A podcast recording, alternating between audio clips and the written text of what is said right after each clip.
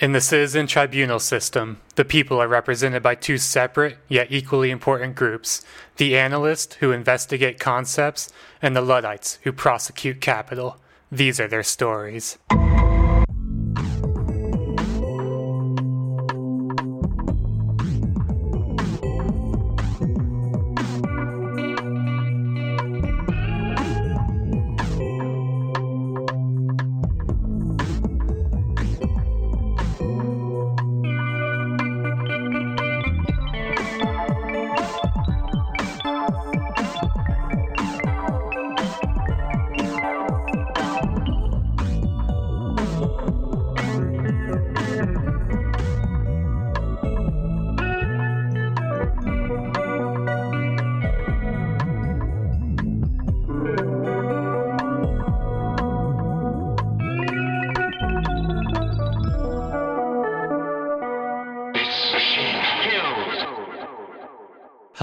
Friends and enemies. It's episode 32 of This Machine Kills. I'm Jathan, joined by Ed and producer Jeremy, as always.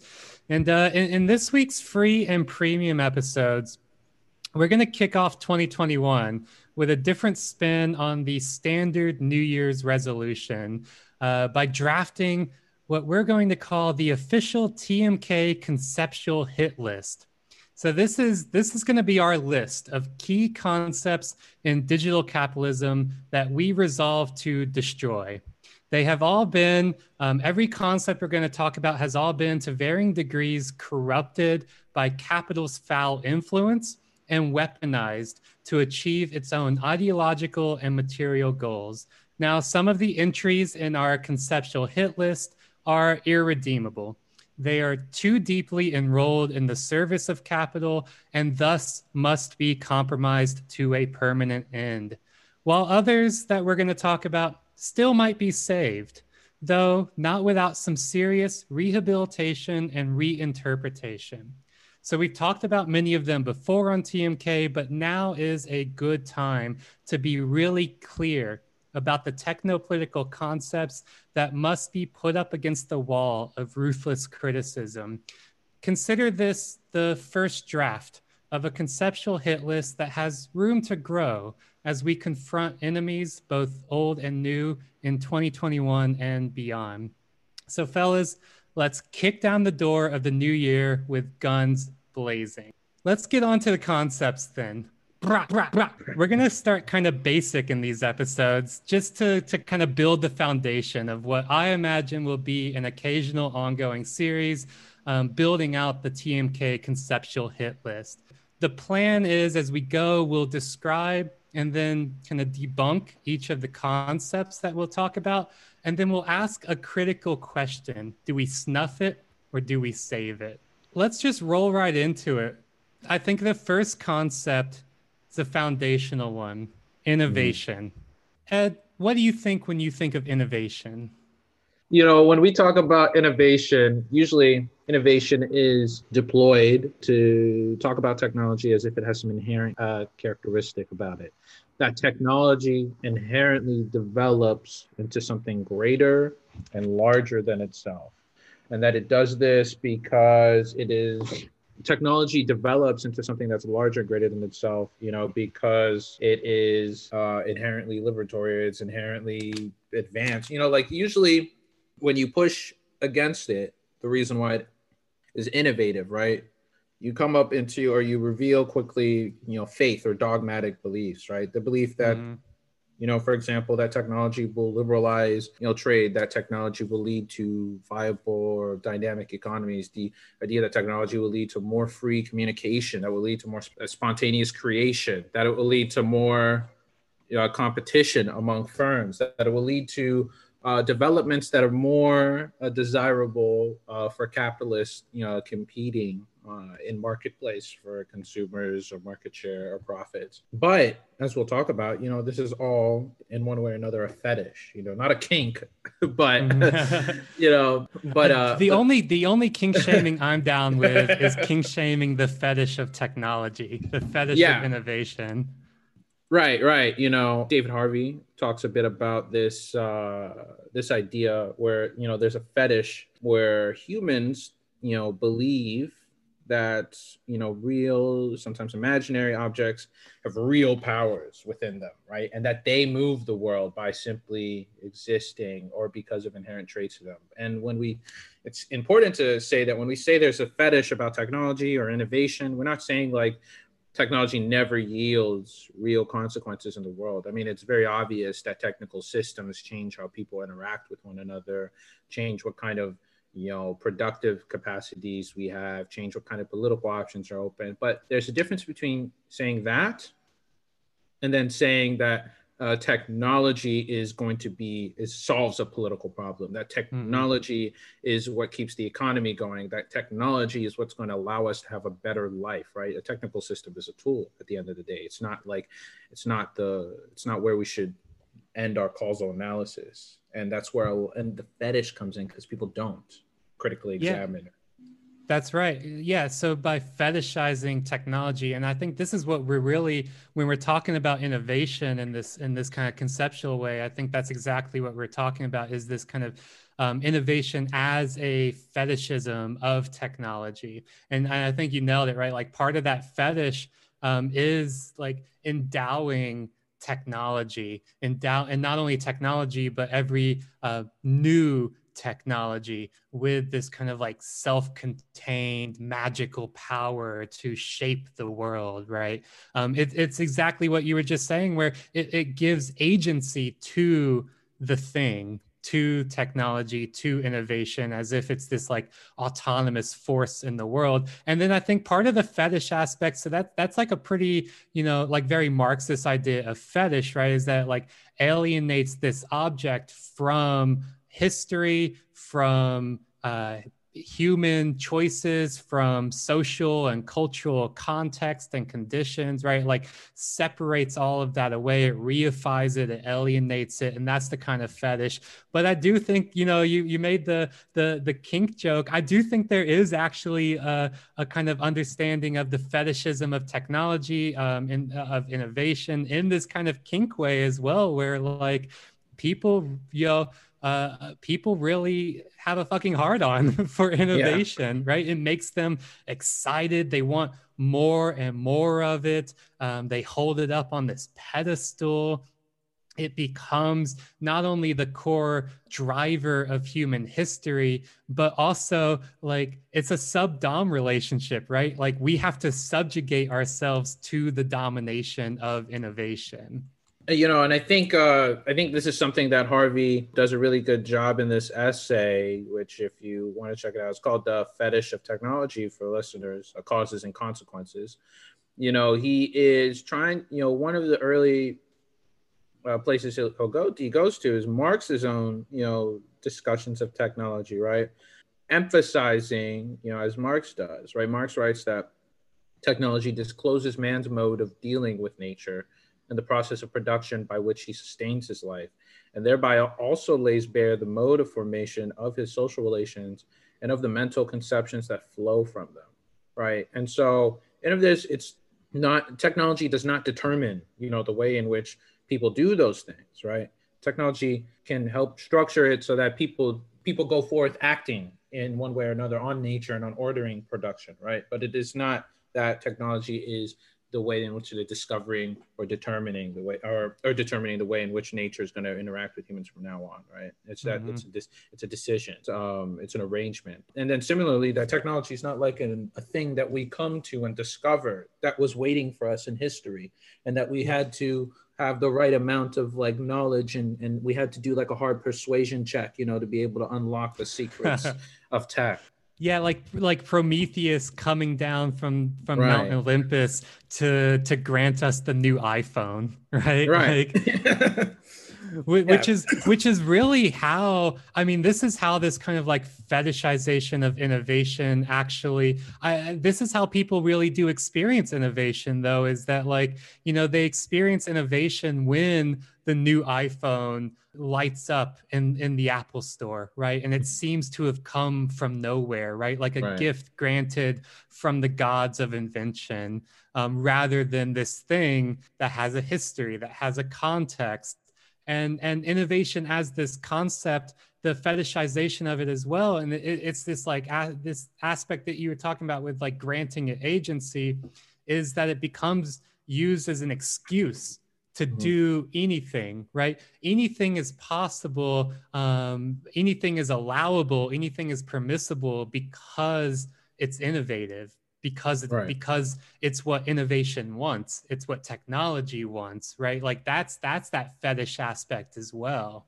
Yeah and it and because of that right it obscures so many things right? Technology is not simply as you said like a gift from the gods you know that they come and visit us every single year or two years at, at apple product launch you know? Like technology is in one way or another interfacing with daily life and reproducing aspects of it altering ways in which we go through daily life, right? So it's a, a technical system that's supposed to either order, alter behavior, right? It's also one that tells a story about what our relationship is to nature, right? As Marx talks about, I think his Langdon Winner's talked about what is the technical system? How's the, the technical system being developed in that? Is it, where is it extracting the resources from? Is it extracting resources or is it reusing resources?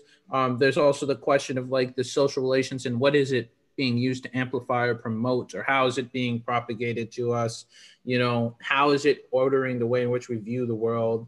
Uh, all of these things are, are obscured from the the viewpoint of innovation because you know as you to again use the iphone example right it is no doubt that each iteration of the iphone has had some genuinely novel feature or development that has uh, been great for consumers right and maybe not as innovative as merging a phone with your music player, right, and your messenger. But iterative versions are still adding more and more features, right? So there's this sense of progress, there's a sense of marching towards some end mm-hmm. destination. Mm-hmm. But at the same time, it is hard to hear innovation as a progressive herald when each iteration is also continuing to use child slavery, right? Each iteration is using slaves, children slaves in the Congo, and then also using uh, Chinese workers and in factories to construct at low, low, low, lows, lowest possible cost devices that are then sold at you know insane markups for profit of a company mm-hmm. that has more cash on hand than the U.S. Treasury, right? So the question then is like, what use is a narrative? If, for example, we have an if we abhor child slavery, if we abhor you know horrible working conditions that drive people to suicide, then what use is a narrative like innovation that obscures that and instead presents to us the beautified end result of all of that. Well, it's not for us, right? The innovative mm-hmm. uh, rhetoric is for systems and individuals who benefit from the what goes on right now, um, and who to, who reap the lion's share of the benefits. And it's not in their interest. It just does not do to consistently hammer on about uh, the you know this the spoiling of the ecology and the you know enslavement of children and the mass mm-hmm. immiseration and suicide of workers. It does much better to talk about, oh, you know, because the iPhone 12 is a symbol of the ingenuity of humanity. It, it speaks to us about this, you know, whatever. What I don't even know what marketing ad copy Apple's on this day. you know but you know it's it's about you you know or it's it's about being different but also the same and ahead but also normal and it, it, you know all this nonsense is wrapped up in the innovative story and it leaves out the reality of it which is like for billions of people to have advanced technical systems is to have also advanced exploitative and extractive systems in their mm-hmm. homes. Yeah the the answer for the innovation fetishist the answer to any question is always innovation right? It's like right. it's like this tautology right? Like we need innovation. Why? Because it's innovative. Yeah but why is it innovative? Because it's innovation right? It's it's this circular logic. And so you know the the only questions they do ask is how. How can we do this thing? They never ask any other questions about like why let alone questions like when or where right? Like like this is part of that fetishism is that it extracts the thing the entity the object the fetishized object from all history all politics all humanity. It, it, it abstracts it away from all of that which is why you know when i think when we want to think about the concept of innovation and this fetishization of innovation for me, the place I always look to to get a better understanding of like where did this idea come from? When did it even arise? You know, like is it is is something like technology or innovation really this like constant uh uh, th- th- this continual constant in human history like you know to add another uh, you know another reference right it's like you know 2001 a space odyssey right like the monolith is coming down from from the celestial bodies and that's technology right? When the monkeys touch the monolith they've been endowed with technology. Right. and that's supposedly the the kickstart of all of human history is this history of, of, of the technological origins. But that is so ahistorical and when we actually want to understand and debunk the fetishization of innovation we have to ask historians right? all right, tell us where this came from. Let's get a better context of this. And for me, the person I always look to um, to better understand the history of technology is weirdly another Marx, Leo Marx, uh, a great historian. There, there, there needs to only be one Marx. All right, like we, we can't we can't be having these multiple Marxes running around writing good shit about technology and politics and history. yeah, it gets confusing. There's so many of it them. Gets confusing. so for me, um, Leo Marx, who's a, a, great historian of technology uh, of America, uh, American history, has this essay that he wrote near the end of his life, really encapsulating a key point that motivated decades of his work. And of mm-hmm. course, we're going to throw links to all this in the episode description, so you guys don't need to, to worry about tracking that down right now. Um, but this essay is called Technology The Emergence of a Hazardous Concept. And he really lays out what you know something that i have even like forgotten and that i was reminded of when i when i read this essay is that um, as as he as he writes, quote. Uh, this typical summary of human history, from Stone Age tools to Ford cars, illustrates the shared scientific understanding, circa 2010, of the history of technology. But one arresting, if scarcely noted aspect of the story is the belated emergence of the word used to name the very rubric, the kind of thing that allegedly drives our history. The word is technology. The fact is that during all but the very last few seconds, as it were, of the 10 millennia of recorded human history, the concept of technology as we know it today did not exist.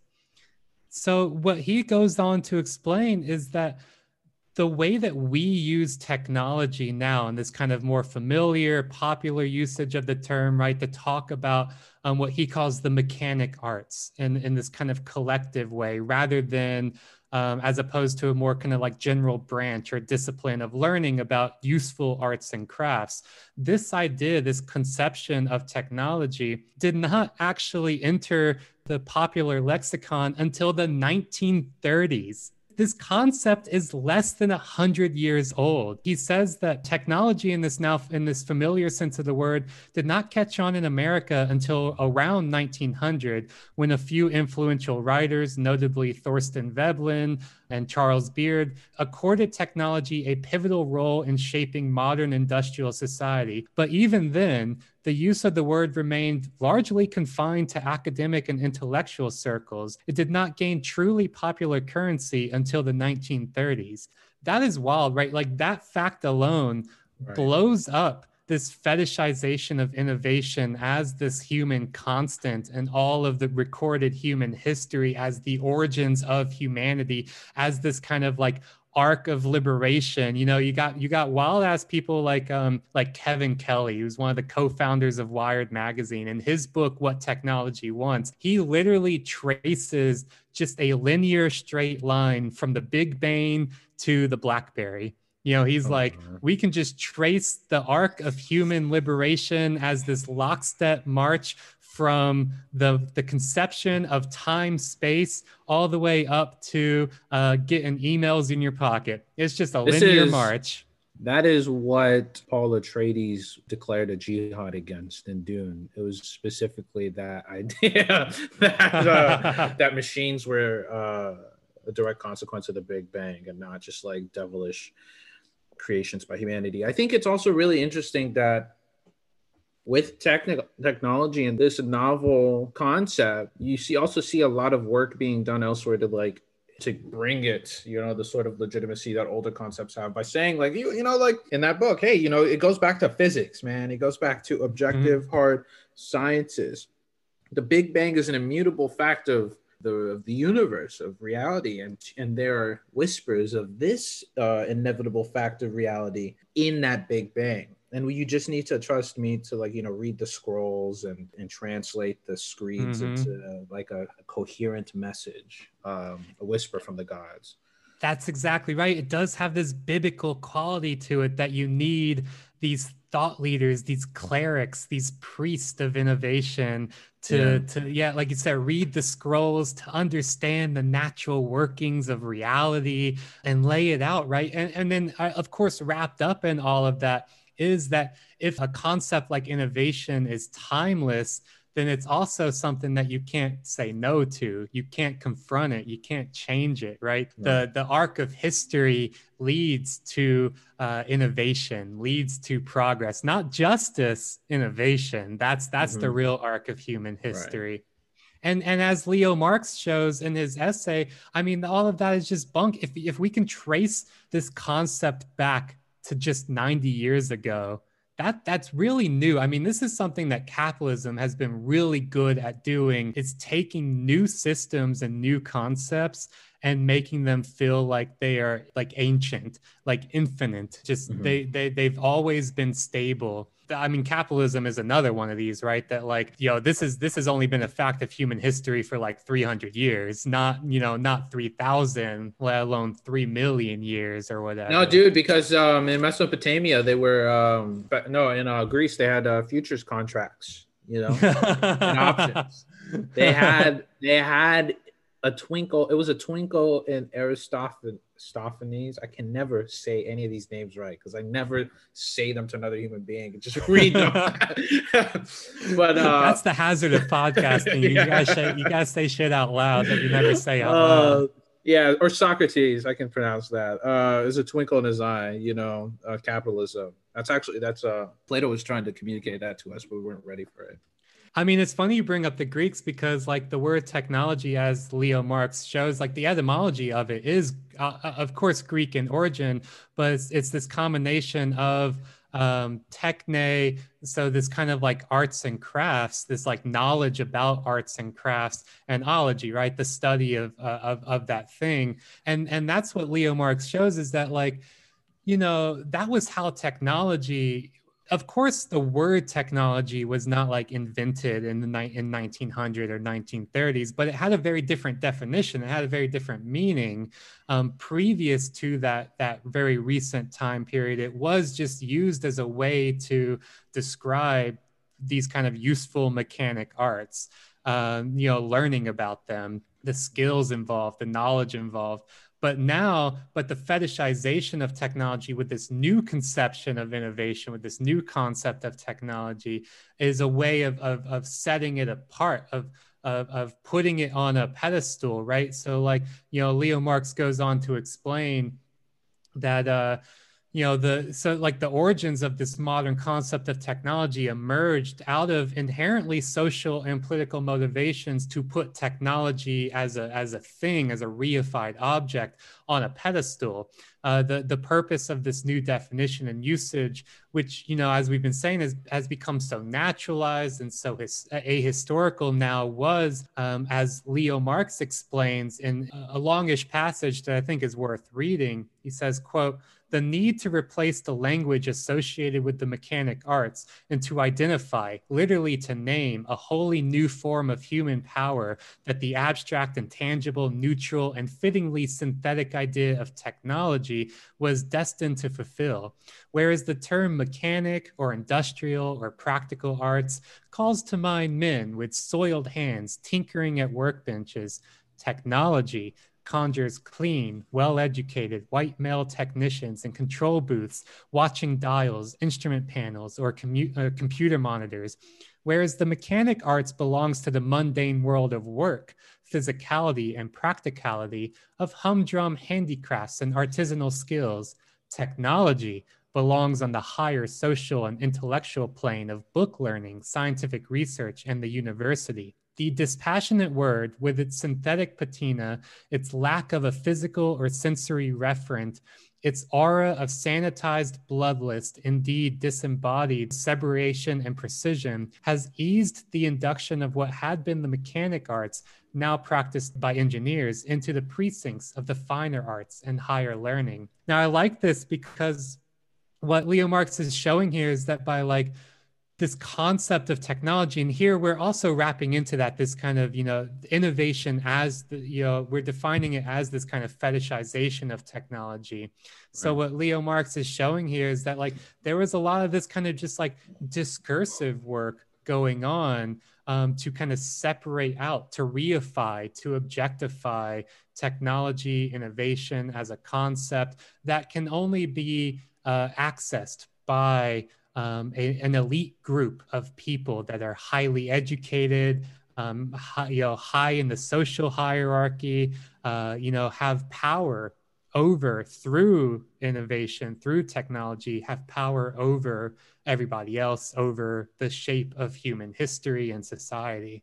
It makes me think again of, you know, of, uh, Gray Brechin's argument in Imperial San Francisco, where he's kind of trying to to lay out how integral mining was and how mining you know historically has always been a really dirty bloody enterprise that has punishment that was uh, you know for crimes or you know the work of slaves um, but necessary for empires to build and necessary for them to grow. And as a result there were always attempts by empires to both emphasize the mineral wealth and resources of mining as virtuous and divine or otherworldly, right? But then the mining pits themselves as hellish holes, you know, as Tartaruses on Earth. One of my favorite passages is like talking about how Plutos, right, you know, is not simply just like the god of the underworld, but like of smoke of the of a of a landscape that is a mine, you know, smoke mm.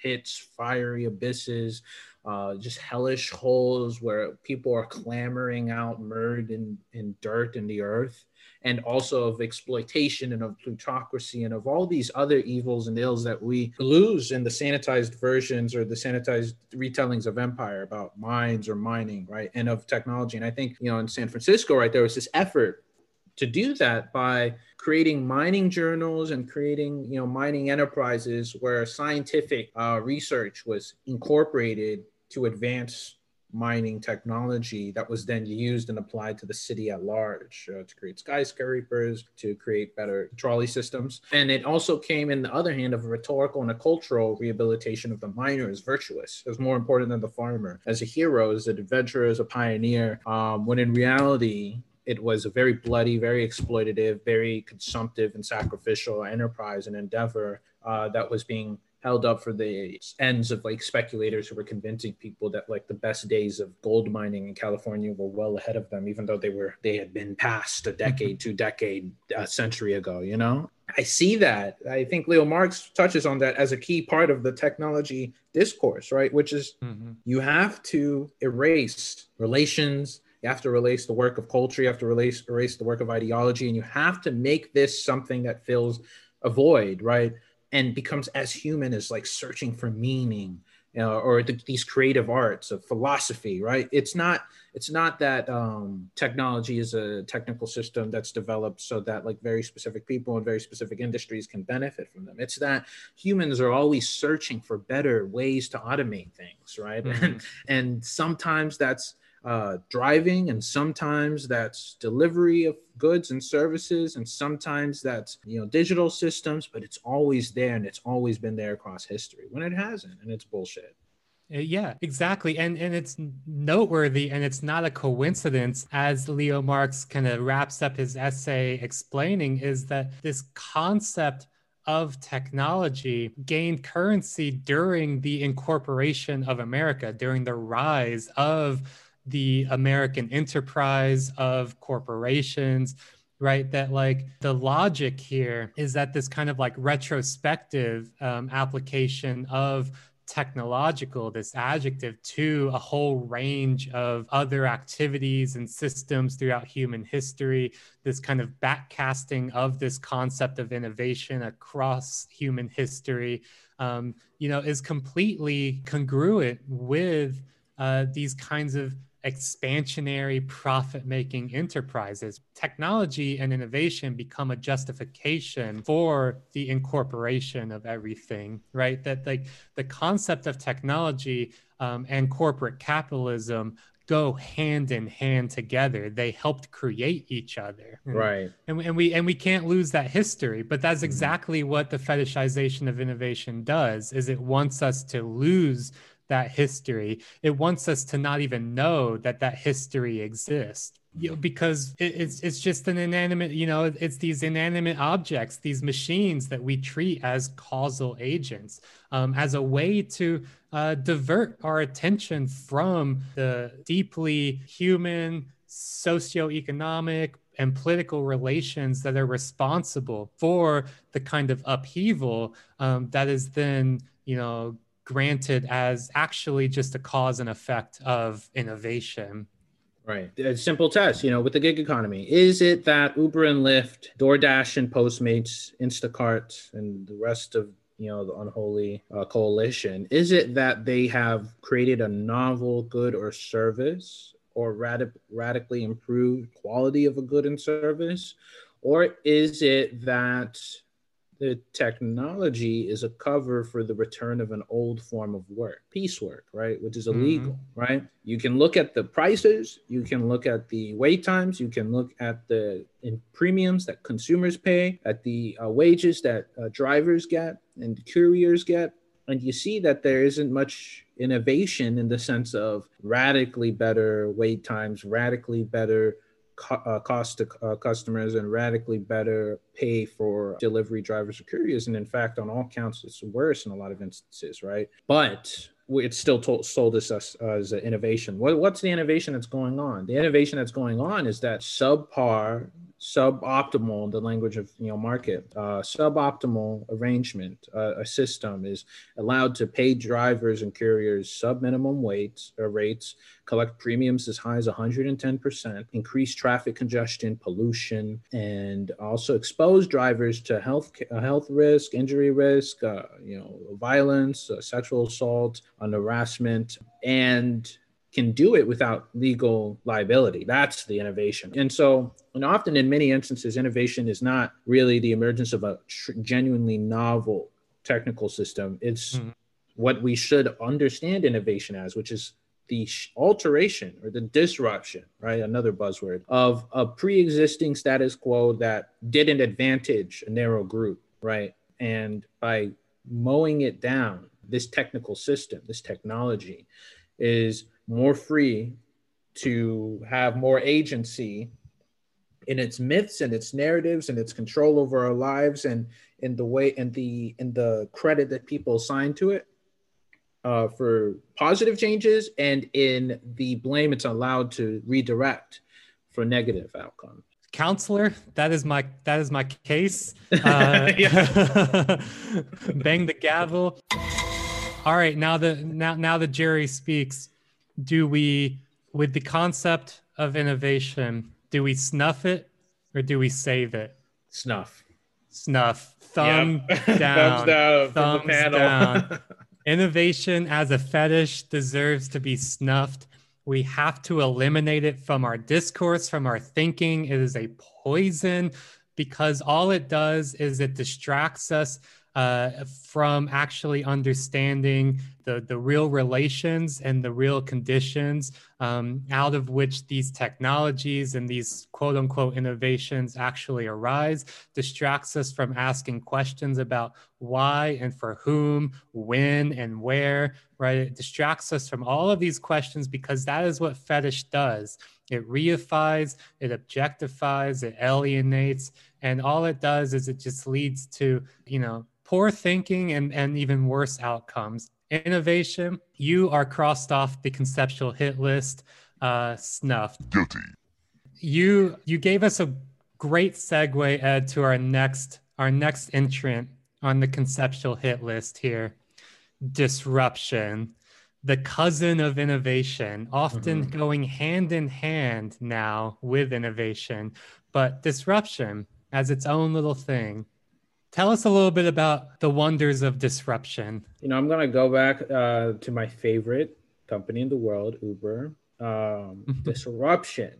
In the early days, Uber pitched itself as a disruptive enterprise because it was using an app to connect anybody to anyone who had a car and wanted to drive for them. Whereas typically, uh, ride hail systems were taxi based with medallions and licensing requirements and strict adherence to insurance and other safety regulatory concerns. So the disruption is this stagnating, bureaucratic, you know, creaking, groaning system that artificially limits the supply of drivers and thus tapers off the demand that everyone has for a private form of transportation. And so you just you blow that shit up, you disrupt it, you let the innovation, you know, bust all over the place, and everybody's gonna want to ride hail. and I think as we've talked about, if you understand innovation as just really a wrecking, as a narrative that provides cover for a wrecking ball, where you're re, you're smartly reordering the status quo to benefit yourself to make it a sort of to make your own devastation you know take on a theological aura then disruption is just like another way to justify to the people getting smashed that this is inevitable and it's good actually. The boot that's clamping mm-hmm. down on your on your face is actually good. It's good that uber cuts you your love rates. it. You love yeah, it. you love this shit. Don't you love uh, being your own boss when you get a sub minimum wage. Don't you love uh, doing your own taxes when it, we uh, over and over and over again steal uh, from you uh, and, and commit wage theft and get sued for it over and over again? So you're not really sure how much you got paid. Don't you love being egged on to stay on for as many hours as possible to qualify for bonuses that don't actually meet your needs uh, to make ends meet? Don't you love that? That's disruption. Disruption is is the ability, uh, or should be better understood as the ability of a corporation or a private entity to gain more agency or autonomy over you, and to cleave you off from support systems and protections that would otherwise protect, that you know, prevent exploitation of you. Yeah, exactly. Disruption. I mean, if we trace it back, right, like, like the the this kind of like disruptive innovation, this idea of disruption coming out of uh, kind of economic theories from from Schumpeter, right around like creative destruction, right? Basically talking about uh, or or even like Marx, right, talking about the the constant revolution in the modes of production you know Karl Marx, not Leo Marx this time. Let's get straight on that. Um, but so so like this idea of disruption has this history and these kind of analyses of the operations of capital as this kind of constantly moving, revolutionizing, uh, a, a simultaneously the dialectic of a creative and a destructive force all at once, right? What disruption has done um, is it's it's weaponized those ideas of uh, of creative destruction which you know which in schumpeter when he was talking about it right he was trying to describe like a like how capital operates but also in in a way as a you know trying to lay the groundwork for th- this excuse making for the destructive impulses of capital. When when marx talks about the constant revolution in the modes of production he you know he's not talking about it in this way that like oh isn't this isn't this dynamism like really awesome? Isn't it isn't it great? Like he has a, a kind of uh, a respect for for that force but a respect in the sense that you have a respect out of out of any force that could completely throw your life into disarray that could throw you into the gears of some new machinery right? It's more of a a, a respect and, and an awe at the at the sheer power of it. And and then and because of that an acknowledgement that we have to rein that power in that we have to control that power. Whereas you know when this gets bastardized as uh, disruption this concept of disruption what they want to do is they want to control you know companies like uber these tech companies these you know thought leaders in silicon valley the people spitting about disruption and the the wonders of disruption they on one hand want to use it as this kind of autonomous force um, as a perfect excuse to say well like you know, all all we're doing is we're just, you know, we're just riding the wave of disruption, baby. Like, you know, that's just that's just the mode. That's just how capitalism operates. And and you gotta you gotta hop on the train or get run over. So they want to use it as this excuse that it's just like this this train that's barreling down upon you while also masking the fact that they're the conductor of the train right? They they are actually you know they they they can pump the brakes or they can shovel coal into the engine right? They can change tracks if they want to uh, but but they, they they want to use disruption as a way of shrugging any responsibility for the destruction and the disarray that they cause yeah you know disruption ends up just being it's a lie you know it's a it's a lie that you can you it's better to think of a lot of these tech companies when they are saying that they're disruptive. I mean it's language that they backed off of more or less. But a lot of them you know are they're offering disruption as a service because it's pretty much a way for them to undermine the status quo undermine a public good or service and, and put themselves in good position to uh, to suck the blood up, literally. you know, essentially. Yeah, or, I mean, in the case of Peter Thiel, to literally suck blood up because uh, he's a vampire, allegedly. and um, it's it's it's important to think of you know what you know the ways in which things are really disruptive. Always, like again, you know, with the the our, our archetypal example of the iPhone is the iPhone disruptive because like is the iPhone X that much more disruptive than the iPhone Max? What was before it? Whatever the fuck was before it. 12. uh, is it is that iPhone more disruptive? Yeah, not really, except in the way in which it probably got more ch- child slaves, right? You know, like mm-hmm. is it or has in continued to allow child slaves or actually Apple shills might push back against this and say, well, they don't actually uh, use child slaves. They have subcontractors who they review, and sometimes these subcontractors subcontract to firms who have child slaves. So that's it. That's disruptive, right? right? Because now, you know, now you've created a new arrangement in which child slavery has to go through weird contracting you have to contract your slaves out to a contractor who will contract them to you. Um that's disruptive. And that's think, that's disruptive innovation right, right. there. Subcontracting Disrupt- to subcontractors.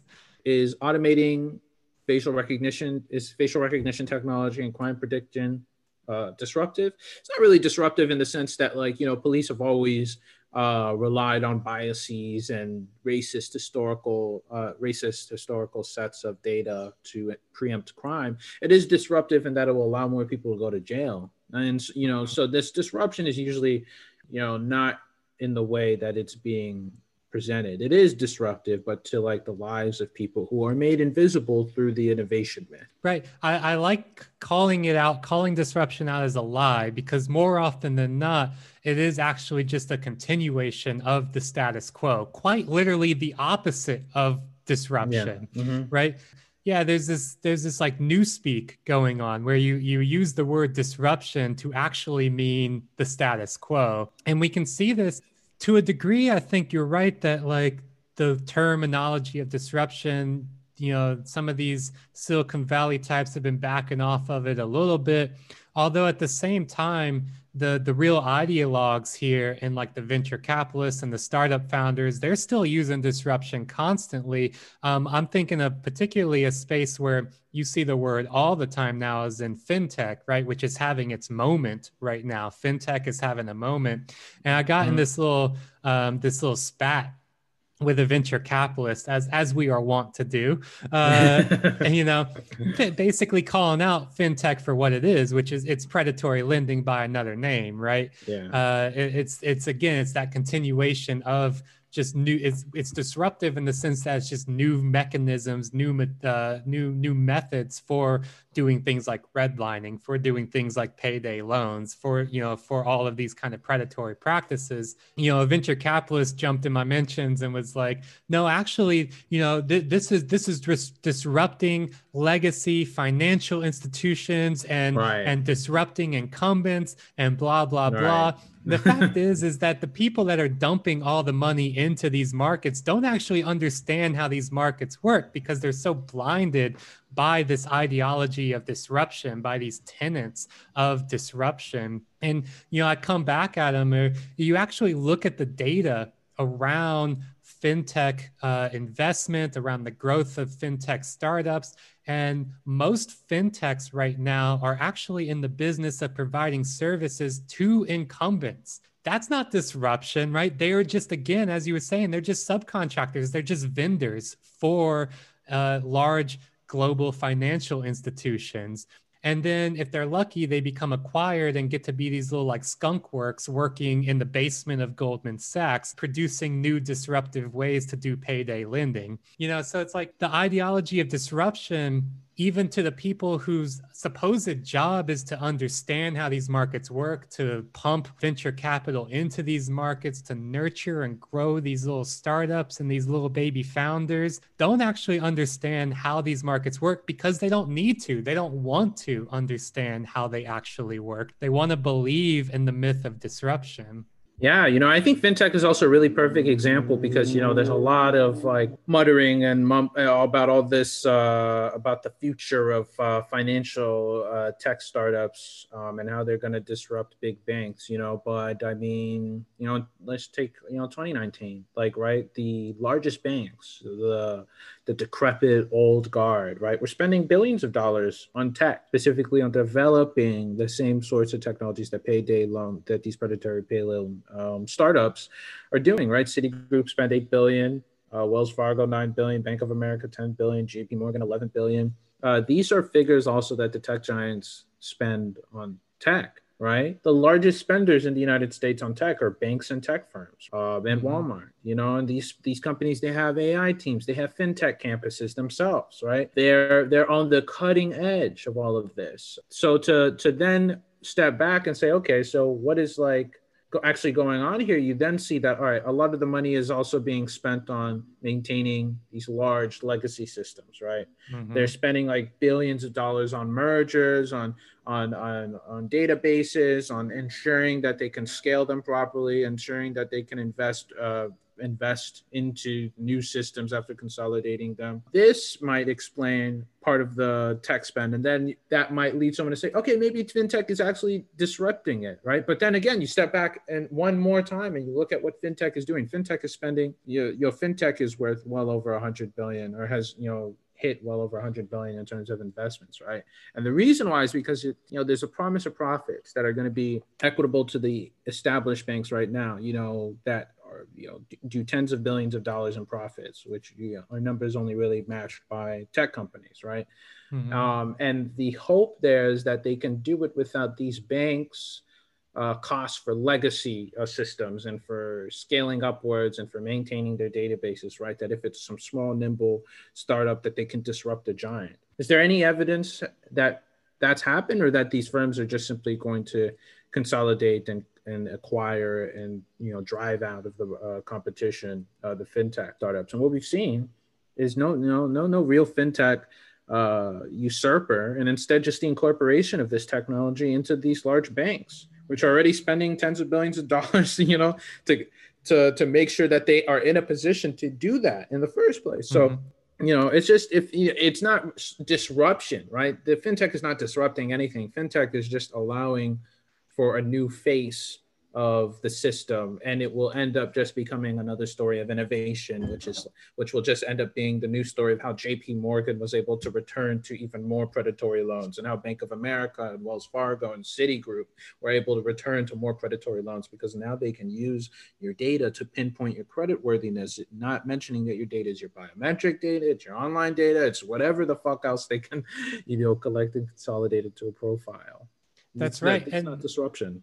It's not what we see now is though as well that the the real consequences of disruption are to actually, you know, not as you say, like create these new innovative uh, technologies that overcome the slow moving incumbent, blah, blah, blah, blah, blah. The real consequences of disruption are to throw into disarray the lives and the livelihoods of millions, billions of people around the world.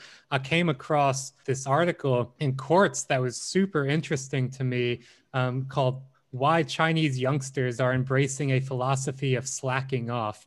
And th- this, this essay is great I mean, not only because it it uh it called to mind a lot of things we talked about in sabotage, where like you know, there's just kind of like in the younger generations, like the millennials, the Gen Z, and um, uh, or Gen Z. Sorry, my Australian was showing. Uh, uh, it, uh, you know, in, in, in China, are starting to push back against this kind of uh, these national dreams, right? When we see these national economic dreams, whether it's the American dream, the Chinese dream, there's all, there's an Australian dream, like all these nations have this dream of basically, you know, this idea that if you just work really, really hard, um, then you too can get a slice of the pie, right? You too can own a home and own a car and go on international holidays and you know get all the the kind of trappings of uh, of, of a of a good middle class leave it to beaver style life, and that that in just like in how that is obviously not the case in the US, that is also um, for many of the younger generations, that dream has been deflated in China as well. And what you see is this kind of uh, um, this article lays out this this kind of resurgence of what we talked about in our sabotage and luddite episodes of um, of a kind of a mass withdrawal of productivity and industrial efficiency where you know these younger generations are, are just uh, you know they're reclaiming their time and their energy they're not working their you know themselves to death because they're not seeing the returns in it because those dreams have been disrupted, right? Those are dreams that have been left to die because, and that's the effect of widespread disruption in the economy. Um, and, and so this essay presents a, a really interesting concept um, for why this is the case. So to quote says, the intense anxiety felt by younger people and exacerbated by the pandemic prompted a wider discussion on a once niche academic concept, neijuan, Translated as involution, the anthropological term was first applied to agriculture and has come to describe conditions in which a society ceases to progress and instead starts to stagnate internally. Increased output and competition intensify, but yield no clear results or innovative technological breakthroughs. And that is what we see coming from disruption is stagnation.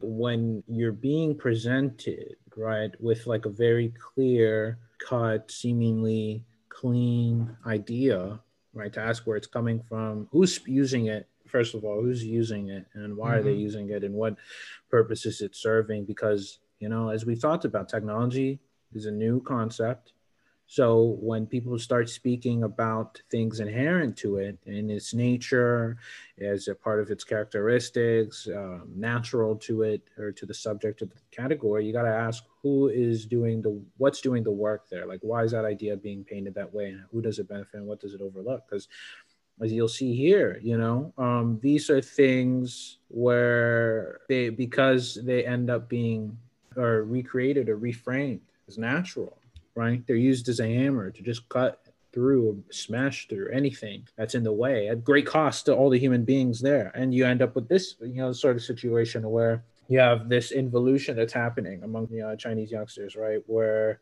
or a discussion of involution, right? Where it's like, you know, there's there's there's no progress, right? There's stagnation, even in the midst of an economic boom, or even in the midst of incre- improving economic conditions, right? Even mm-hmm. though all the ticks are being hit for capitalist development, there's increased output, uh, there's competition, you know, there's more goods and services, GDP growth, blah blah blah, you know, all of that. Um, all of those things are being achieved. There are no clear breakthrough moments, right?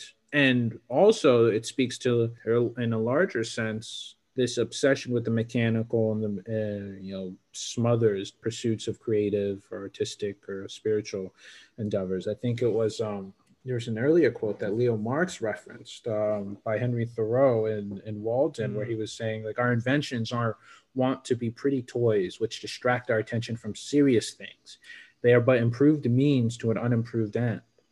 Mm-hmm. And you know, a lot of the time, the end, the end that is always presented is like more, right? More stuff, more things, uh, more efficiency, more automation, more access, more choice, more consumption, um, and all of those things are empty, meaningless, and really, again, just for the end of like the person producing or the group of people investing in the production of these things.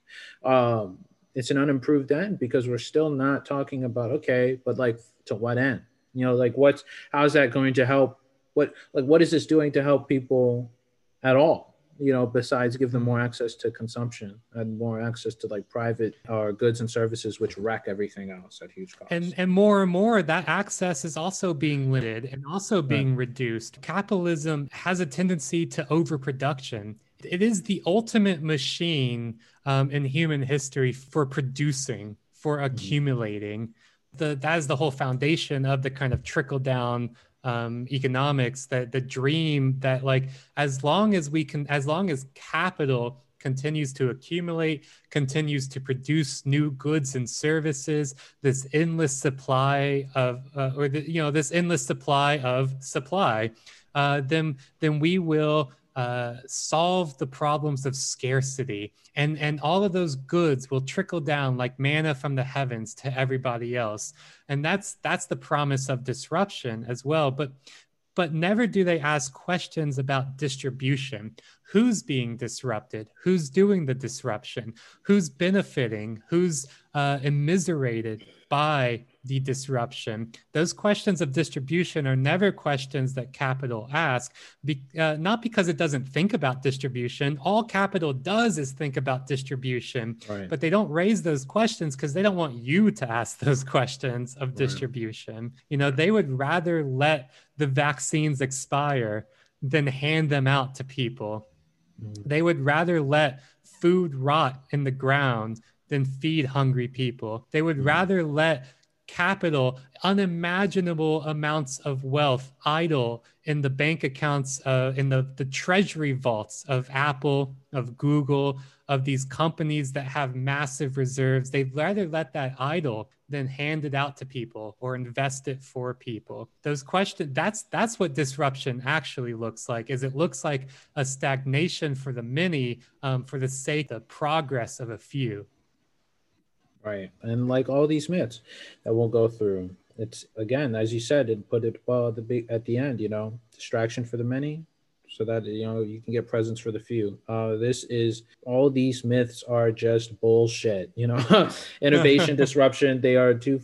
They're both they're faces of the same many-sided die that we'll be going through. Um, that mm-hmm. we've been going through, which is like how do we create a legitimacy narrative that justifies a system where the lion's share of benefits, perks, comforts, uh, resources, autonomy, agency, uh, any real benefit go to a narrow group of people and then everyone else is given ancillary stuff. I mean, yeah, you know, it is nice to have some of these advanced technical consumer electronics, right? You know, they're nice, they're cool. I it's want a fucking pacifier.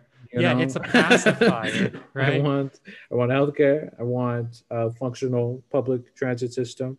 I want housing for people. I want food security. I want things that are put to the side because instead of focusing on these unimproved, on what is to, to this day an unimproved then because we don't you know focus on it. Instead we're saying oh technology is the thing that we need to develop because technology will allow us to develop the capacity to provide for those things which uh, again obscuring the fact that technology in of itself is a fake concept or a, a relatively new concept that's used to obscure the relations right? The, the, political decisions the cultural you know biases or frameworks that are coming into something the ideological work all of the you know violence that goes on here and overseas to achieve a status quo which benefits a few at the cost of many. The technology obscures that, innovation obscures that, disruption obscures that, and then we are mm-hmm. told that if it's not working for us, then you know, fuck off.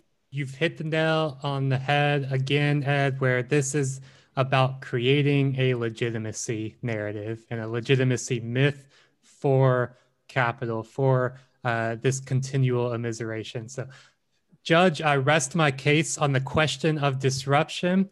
Jury, do we snuff it or do we save it? Guilty. that shit goes. Yeah.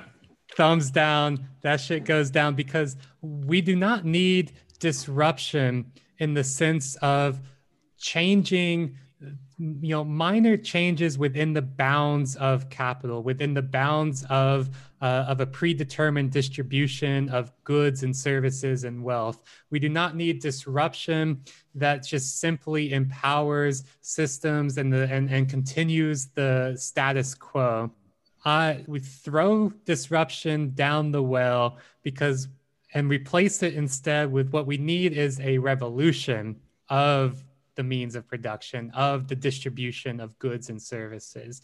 Not a disruption, a revolution of those things. Disruption. Get snuffed the fuck out. All right, let's move on then to our next entrant in the conceptual hit list entrepreneurship. Okay. Now, this is something we've talked a lot about in our episode with Veena, mm-hmm. um, Veena Dubal. I highly recommend everybody check that out. So that this this entrepreneurship with, as with a lot of these concepts that we're going through, um, because they are the purpose of them is um, largely to create this kind of legitimacy myth to reify the the systems that exist to naturalize them. You know they of course work in tangent with each other. They're choreographed. So entrepreneurship oftentimes goes hand in hand with the same kind of companies that talk about disruptive innovation, right? But let's drill down on this idea of entrepreneurship. What does entrepreneurship mean to you, Ed? Entrepreneurs are rugged individuals at the forefront of opportunity, pioneers in the wasteland in the wild west of the the economy, the digital in, you know, era, looking to you know survey the land and stake out a claim that they can develop their enterprise on that's you know entrepreneurs are heroes of, of american industry of american finance you know and honestly they're the only thing that is uh, keeping us going you know because if it weren't for entrepreneurs uh, then how would you have anything? You wouldn't have goods, you wouldn't have services, you wouldn't have enterprises, you wouldn't have corporations, you wouldn't have the laws that ensure uh, fair trade, free trade, uh, you wouldn't have laws that ensure that you know you can exchange things without the threat of violence. You know, you wouldn't have markets, you wouldn't have courts, you wouldn't have the pillars of American society, Western civilization, and and human and human society. You know, so I think entrepreneurs are the heroes. The heroes. The hero. This is the hero's journey. This the human history is the hero's journey. It's the it's the entrepreneur's journey. Sorry. That's exactly right. So the entrepreneur is uh, is the subject of digital capital, right? That is the, that is a subjectivity that digital capitalism seeks to to nurture and to develop and to embed in all of us is these entrepreneurial ideals and these entrepreneurial ways of living. Um, I, I, again as a way of creating legitimacy for for just beating people down right? What you do is you put the responsibility on the person. Well you just weren't entrepreneurial enough right? Where you just weren't hustling enough, you weren't just grinding enough. All these other little buzzwords, these little these little toxic words that we that we now associate with the marketing copy of uh, all these platforms, like hustle, grind. I wake up and my breakfast is a coffee and my lunch is the is the is the program that I'm crunching. You know, it, it's all it's all of that kind of language. What but what that is trying to do in a very neoliberal way um, is create what Foucault called the entrepreneur of the self, right? That like you need to be entrepreneurial in every aspect of your of your work, of your life, of everything, because you need to be doing the the 996 um, you know, schedule, right? You need to be working from 9 a.m. to 9 p.m. six days a week. And and that's just bare minimum. That's just bare minimum. There's so many other hours in the week that you could be yeah. that you could be grinding, that you could be hustling, right? I'm not a businessman, in the words um, of Jay-Z. I'm a businessman. that is the entrepreneur, right? And and and we know, we know this is a fucking toxic way of living, a toxic way of conceiving of human life, right? Mm-hmm. But it's also the excuse used um, in, for example, another thing that we talked a lot about with Veena, Proposition 22. That was all based on this idea of entrepreneurship, right? That like you don't have workers, you don't have employees, you've got a whole coterie of entrepreneurs who are individuals, right? It's the libertarian ideal. There's no such thing as society. There's no such thing as employees. There's no such thing as any of this collective nonsense. There's only the person, the entrepreneur. Right. You know, and I think a really instructive example, I think, is, you know, the 1990s Koch brothers deregulation campaign, right? So in the 1990s, and I think this is important because it prefigures Uber's campaign. But in the 1990s, the Koch brothers bankrolled a massive effort in about 17 cities to try to deregulate taxis, right? And the argument there was that look, there's actually, um, if you look at the data, if you if you believe in economics, right? Um, you'll see that taxi de- deregulation is in the interest of everybody because to have a regulated system doesn't meet the local and individual needs of a community. Um, and so as a result, we need to make it more efficient, more optimal for market competition, when in reality, what they wanted was privatization, right? The think tank campaign in the 1990s was um, like an effort where they basically had I mean, straight up like objectivists. Like they just had objectivist Randians, you know, uh, groups who were getting funding from Charles and David Koch, from the Reason, from Institute of Justice, a bunch of these, you know, uh, ghoulish, uh, dark money, uh, far right wing, uh, free the engine of the market from state laws, um, ghouls, advocating for something called, you know, the liberty principle, the idea that like only a very, very, very narrow range of government activities were legal. Um, and they had to be ones that did not infringe on the liberty of individuals or of collectives like of individuals especially in the domain of economic or uh, activities or voluntary exchanges, right? Um, and so they published a lot of papers that were trying to say, look, like um, you need to stop thinking about this from an efficiency consumer standpoint, right?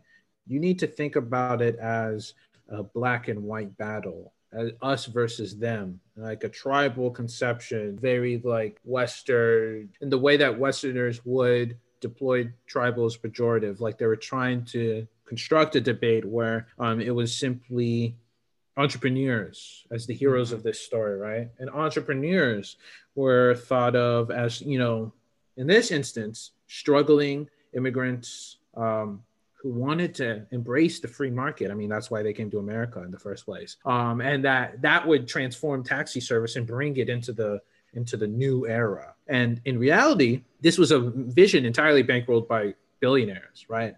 And mm-hmm. it was about them having more corporate freedom to dominate, control, organize, and order the industry, right? And they successfully used the story of the entrepreneur to their advantage, right? They were able to say, look, regulation prevents entrepreneurs from making a living, helping their family, their uh, limits their opportunities, it destroys their dreams of America. But the the reality is the regulations didn't do any of that, right?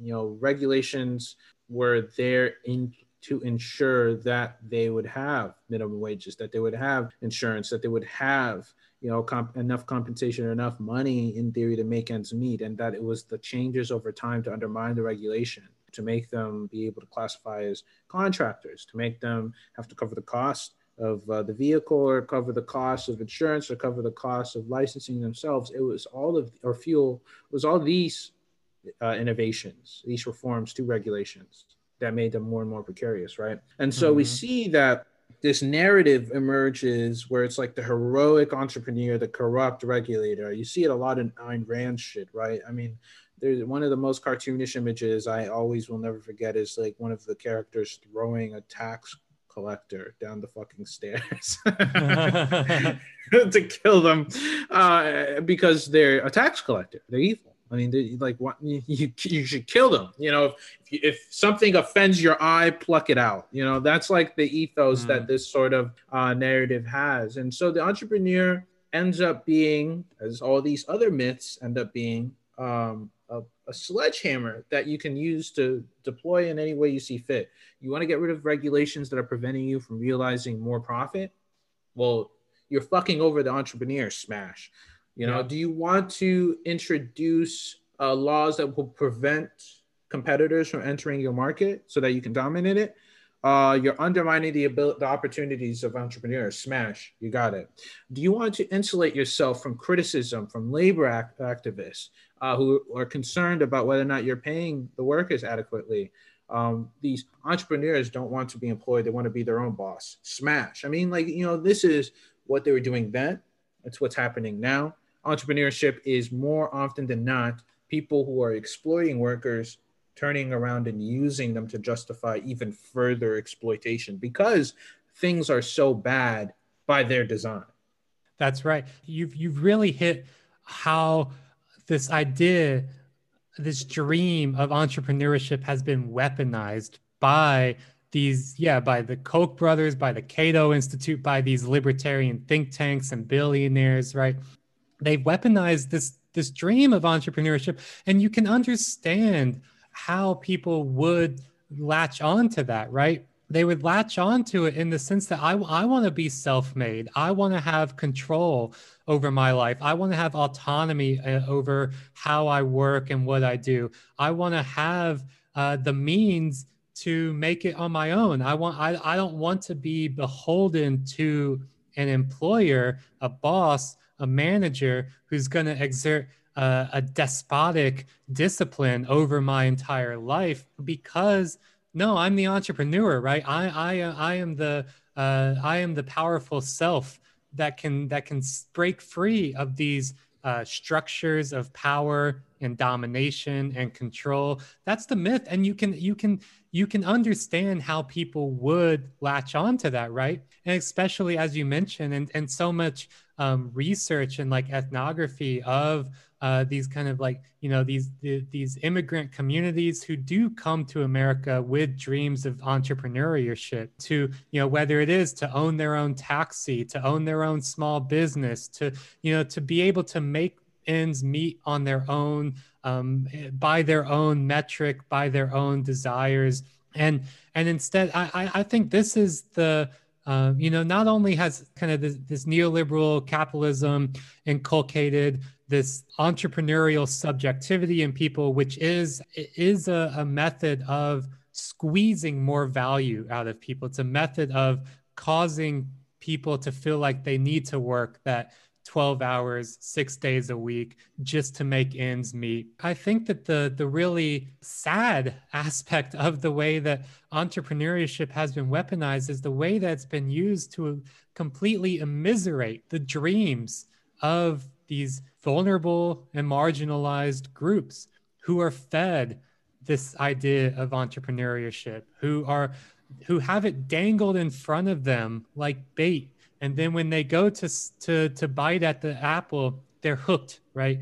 They're, hooked into um, and thrown onto the battleground as kind of foot soldiers for this deregulation uh, for the interest of billionaires. They're thrown into the machines right yeah of course the the the grind hard hustle hard work hard uh, subjectivity of entrepreneurship leads to burnout it leads to a really awful and toxic way of living, of relating to other people, of uh, organizing, or in many uh, uh, cases, not being able to organize your own time and exercise your own autonomy. But the way that it has been used to do that to the most marginalized uh, and victimized and vulnerable groups in society while also feeding them a dream, feeding them hope as a way to just con- constantly um, drag them along, to drag them through the capitalist machine. I think to me, that is something that makes me the most upset about mm-hmm. this concept of entrepreneurship is the way that it has been weaponized as a, as a way to immiserate um, while at the same time giving hope to um, hope that will never be actualized um, in most cases to uh, to these groups of people. And we didn't even touch on what multi-level marketing shit does to people too. This, I mean, basically you just encompassed everything that they do in those last few words that you said, but it's just it's mind-boggling. They have all these rise and grind people. They'll send messages to people they haven't spoken to in 20 years on Facebook. Hey, how are you doing? The next line you get is, Hey, uh, are you interested in some yoga pants? I got I got dragged into one of those MLM things, and I became like a licensed uh, seller of insurance. and so what happened is I was like, there's this one semester I was like, man, I cannot go back to school if I don't make money, but I cannot make enough money if I just work. I'm gonna make like a third of what I need. And a friend of mine, someone who I'd uh, liked at the time, um, was like, "Hey, you wanna, you wanna, you wanna like come to this place? Uh, you know, I have an opportunity." And I was like, "What? Was it? What do you mean opportunity?" I was like, "Do you?" You like want to hang out? Do you like?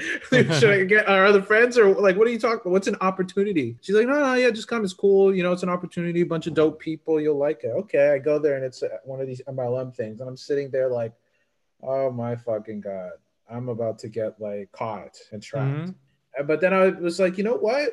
Maybe, maybe I, maybe I'm different. I can make it work because uh, I did canvassing. I've done organizing. Like I had an idea of how to like cold approach people um and it sucked. It's horrible dude. It's not it's not uh, fun. I made enough money to go back to school but do oh my god dude. That shit uh if i was not already radicalized at that point i would have turned into like one of those fucking rise and grinders on llc twitter. Yeah. Look, $150 you start an llc then you apply for a PP loan, you got $5,000. Then you expense everything to your account and you get arrested by the IRS and the uh, FBI sir, at the same time. Uh, this is the IRS. Mad illegal. That's what I'm talking about. Yeah, dude. Those I love those people. I love MLMs. I love libertarians. I love objectivists because at the end of the day, the picture of humanity they have in their heads is just one that like we should use that and be like, no, get away from me. That is not what I want. And that's yeah. not how we're gonna organize people. Um, that's what it is. That's what all that that's that's the real innovation in these uh in these gig, these gig yes. companies uh, is to take the pyramid scheme and put it on an app right? I used to, dude, they had this one thing where they would be like, it's not a pyramid. And then they, I used to forget what they say it actually was, but they're like, see, a pyramid is this, this, and they draw a pyramid. And then they drew for us a tree. And I remember one dude was like, isn't that still in a pyramid shape. They kicked him out. oh, they man. fucking kicked him out of the resort. We had to go to like some fucking conference and they kicked him out of that shit for asking the question. no, man, it's not. It's not a pyramid. It's it's a it's a fucking it's a four dimensional shape, dude. It, yeah. It, it's you got you gotta get it's more galaxy brain. Yeah, you gotta get more galaxy brain. That's that weaponization of entrepreneurship there. And and so I, I think we'll rest our case there. Now, before I present the question to the jury of snuff it or save it, I, I think that we are reaching a point now in some of these concepts where there is something that is worth saving here, but it has become so corrupt in its modern sense and it has become so weaponized by capital that it's really difficult to see how to disentangle the aspects of entrepreneurship that do get people to bite that apple, right? That idea of being able to have autonomy over your work, the idea of being able to not be alienated from the product of your labor, the idea of being able to make ends meet in a self sustaining way. That is what's at the core of the entrepreneurial dream but it has become covered in so much rot and so much toxic slime that I, I, think it's a hard question of if there's anything there to be rehabilitated um, or if we must simply sweep it all away and instead imagine a new concept, a new way of thinking, a new subjectivity that isn't so wrapped up. So I will now present our binary of snuff it or save it? What does the jury say? Guilty. Snuff. Snuff it. Snuff it. The good aspects there that I just laid out have become too rotten to the core. We can rather than try them ra- somewhere else. Yeah, exactly. Rather than trying to clean it off, instead we should snuff the concept, cross it out on the conceptual hit list, and imagine new ways of making those kinds of dreams actually attainable for people within a radically different system. Entrepreneurship is jejune to the old drawing board. So we're reaching the last concept that we will do for this episode with lots more on our conceptual hit list coming in the premium episode. So let's speed through flexibility, our next entrant on the con- on the conceptual hit list.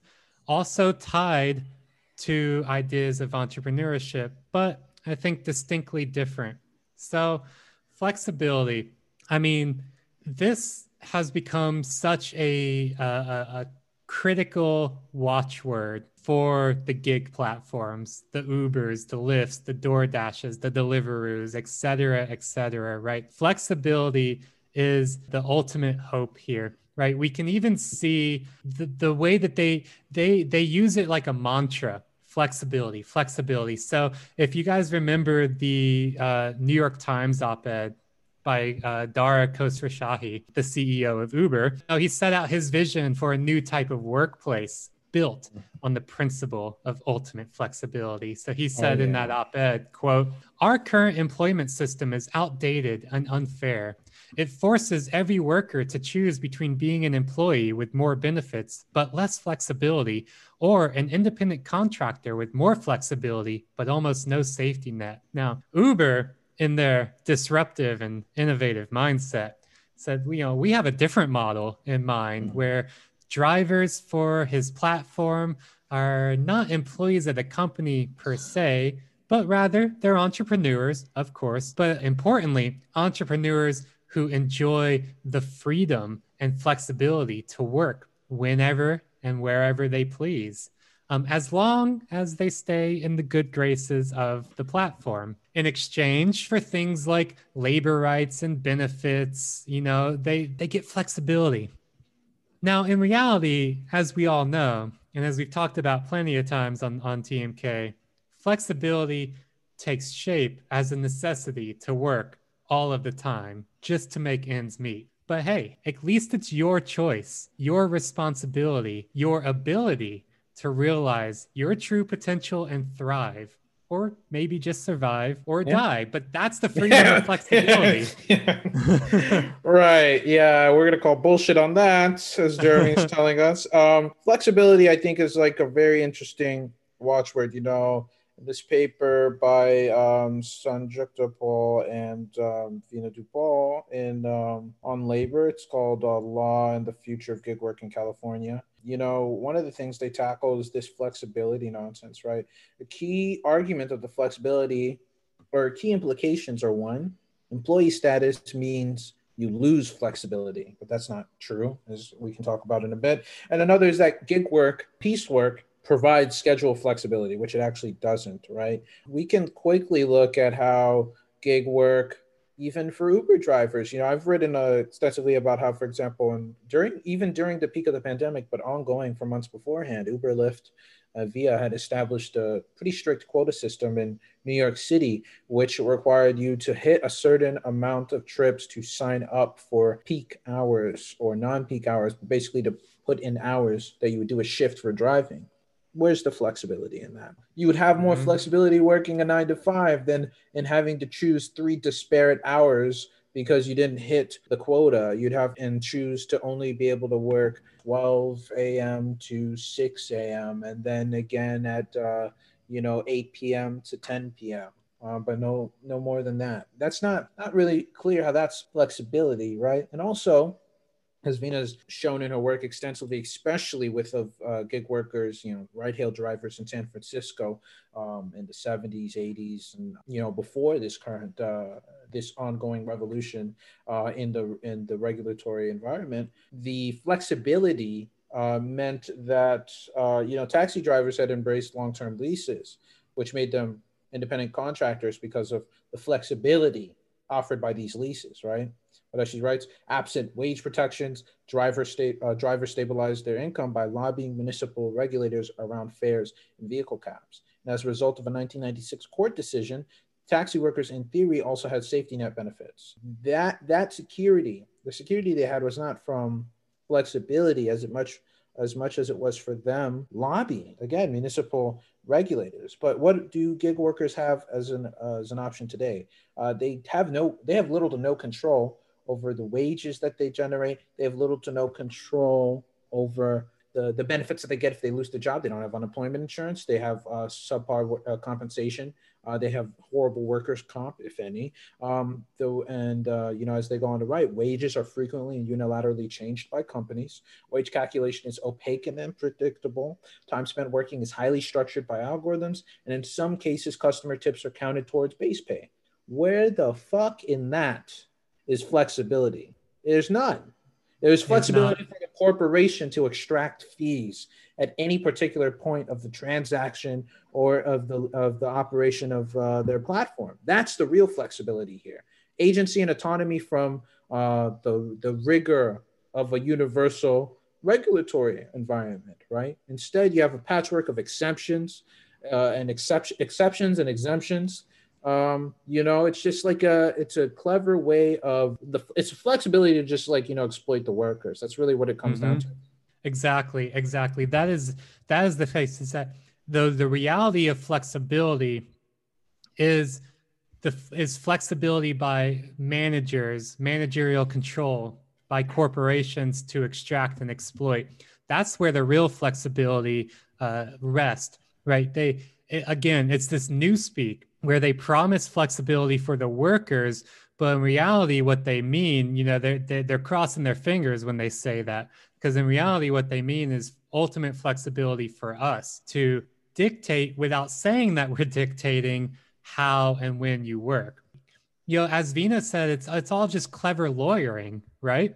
It's all uh, using this language of flexibility and of entrepreneurship and of innovation to uh, exploit loopholes, legal loopholes, until they can just pass new laws where they don't have to exploit loopholes anymore because they've enshrined in law their conception of flexibility. I over the holidays I read, and I should have I'll, I'll be having a, a, a review of this book coming out um, in in a few weeks, I think. But it's this great book by Alex Wood called Despotism on Demand: How Power Operates in the Flexible Workplace. Now, what he shows in this in this book, which is a really in-depth and extended ethnography of uh, of, of how the workplace functions and of managerial power and control um, in big box retailers. So here, with you, you know, he's talking about Walmarts and Targets and then like Tesco, right? Like these big box like supermarkets. And what he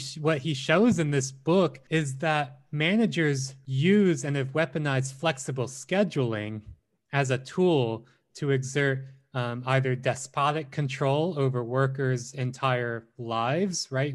They're you know com- completely collapsing any notion of a work-life balance. It's work on demand and, or you know and then also to exert this kind of discipline to create a kind of a subjugated subjectivity a subjugated person who has to beg and plead with their manager for some hours right or to change their hours. But they also don't know their hours until maybe a week ahead of time right? So mm-hmm. they're so their work time is constantly changing. Now, on the face of it, this looks like the complete opposite of something like Uber or Lyft, which promises you no manager telling you when and where you have to work, that promises you no set hours.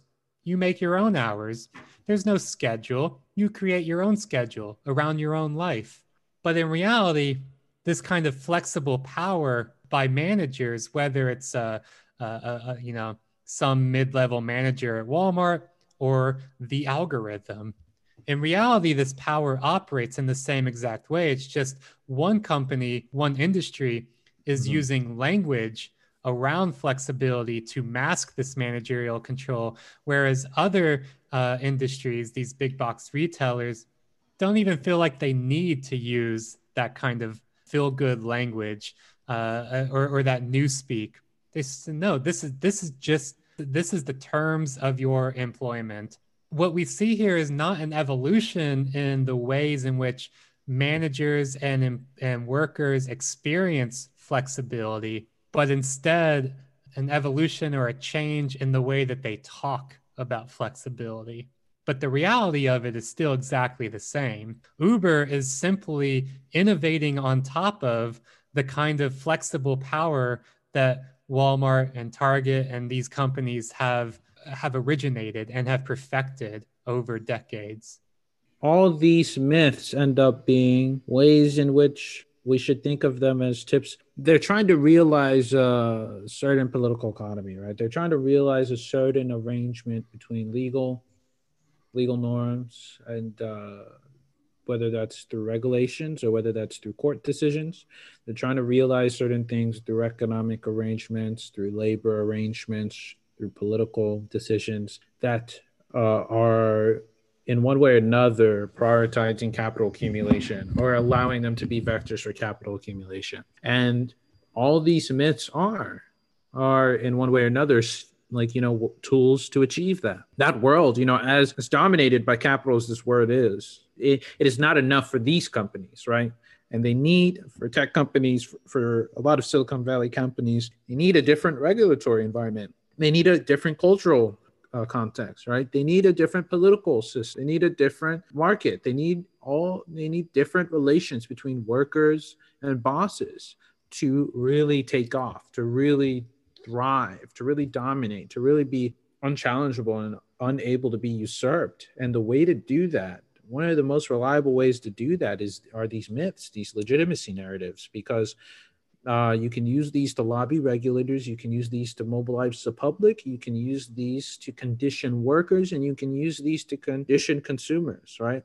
And if you mm-hmm. can do all of that, uh, then it makes it that much easier to achieve your ends when pitching various factions to act in one way or another that benefits you. I would think one of the unintended consequences that retailers like middle management, tyrants that like to control people's lives through scheduling and, you know, not giving someone a routine schedule every week, uh, changing things last second, moving stuff around, and just all in all making life difficult for the worker. In a way, kind of radicalize workers to hate their bosses. So when Uber comes along saying, Don't you hate your boss? don't you uh, don't you want to be your own boss don't you want the flexibility to work whenever you want to uh, not realizing that those friday and saturday nights you're going to be working unless you don't want to make any money you know you're mm-hmm. losing you're losing a lot more of your life with these apps than you realize i'm not and now i'm not saying it's better to work for walmart than it is for uber because all of them are, are fucking garbage and and none of those places should be able to hire and treat workers the way they do but you know they did a they did their job in making people realize that you know what I don't need a boss. I want to be my own boss. And then platforms came around and it fucking blew up. That that is a fantastic point. Is that that that is something that these platforms that the Uber et al have done really really well is to channel that anger and hatred that people have of the petty tyrants at these restaurants and retailers who control their life and then they come in with a soft voice and promises of freedom and flexibility and autonomy, only to trap you in the same exact kinds of structures of power and of work. And that that that is that is the weaponization of flexibility in effect right there. Right. That that's really great. To bring this to a close in this session of the conceptual hit list, I do want to present an argument before we decide if we snuff it or save it. That flexibility has a role. That flexibility is something that we should be striving to achieve. It's a goal for workers to have that flexibility and the autonomy over their own lives and over their own work that comes with that flexibility. And we can regulate, we can change, we can, through labor movements, enact rights for that kind of flexibility, not in a way that Uber says where we need a totally different model where it's, you know, somehow the dialectical synthesis between employee and independent contractor, which is all bullshit, right? Mm-hmm. We can have the rights of employment while also within those rights and benefits having flexibility as a key role to play, right? Whether that means having more sick days, more holiday time, more say over when and how you work, right? These are things that are imminently achievable goals. And they are goals that are wrapped up in actualizing the promise of flexibility, real flexibility, not this corrupted version, this weaponized version of flexibility, not succumbing to the flexible power of managers of petty tyrants having a say in you know over your over your work schedule and not that that bullshit flexibility that the platforms promise but never actually materialize never actually pay up on. We can have real worker autonomy that actualizes these ideals of flexibility. This is a possibility. So, with that said, flexibility do we snuff it or do we save it? I vote save it. Jeremy, what do you say? What do you say? I, I, agree with you. I feel like that there's a place for it. You know, having the ability to decide your own work schedule. You know, you you create more. You're more productive um, when you're you find yourself in workflow states more often when you have the ability to create your own schedule. God damn it susan at 2.30 in the afternoon i may may not feel like working that hard. However that's right. it's 6 a.m i feel like i can crank four or five hours of flow workout but i'm not at work at 6 a.m everybody's great... productivity levels are at different times of the day this is a great point as well is that there is an argument to be made for flexibility on the terms of capital in mm-hmm. terms mm. of productivity and efficiency but what it reveals in, in not wanting to grant that flexibility is that what they value more so is control over labor not, necess- not necessarily increased productivity, but increased control and power. And that's what flexibility reveals. It reveals that profit is not the sole motivation of capital. Power is also a prime motivation of capital. And I agree with Jeremy. I, I say we save flexibility. This this this concept has not been so corrupted that it's not able to be rehabilitated and actualized in a real way. Ed, what say you? Do we have a hung jury or a consensus? Uh, we I'm all about consensus, baby. Let's do it. Uh, flexibility is dead. Long live flexibility. Kill the corporate version. Let the worker version live forever. Exactly. Hell yeah. So this has been one half of our conceptual hit list for TMK. We have other concepts that we will be going through in detail uh, in the premium episode where you can get that later this week patreon.com slash this machine kills. Um, just a little bit of a, of a preview. Some of the other concepts that we'll be taking aim at uh, later this week is so we'll be looking at inclusion. We'll be looking at the concept of the tech company, the technology company. Uh, and then we'll, we'll get a little bit more technological in our concepts and we'll be looking at things like artificial intelligence, smart, algorithm. These are other concepts that we will be we will be putting in front of the people's jury. We'll be throwing them up against the wall of ruthless yeah, criticism. Yeah, it'll be good. It'll be good. It'll be good. So join us there for a continuation of the conceptual hit list. Um, and until then, thank you all for listening, and we'll see you later in the week.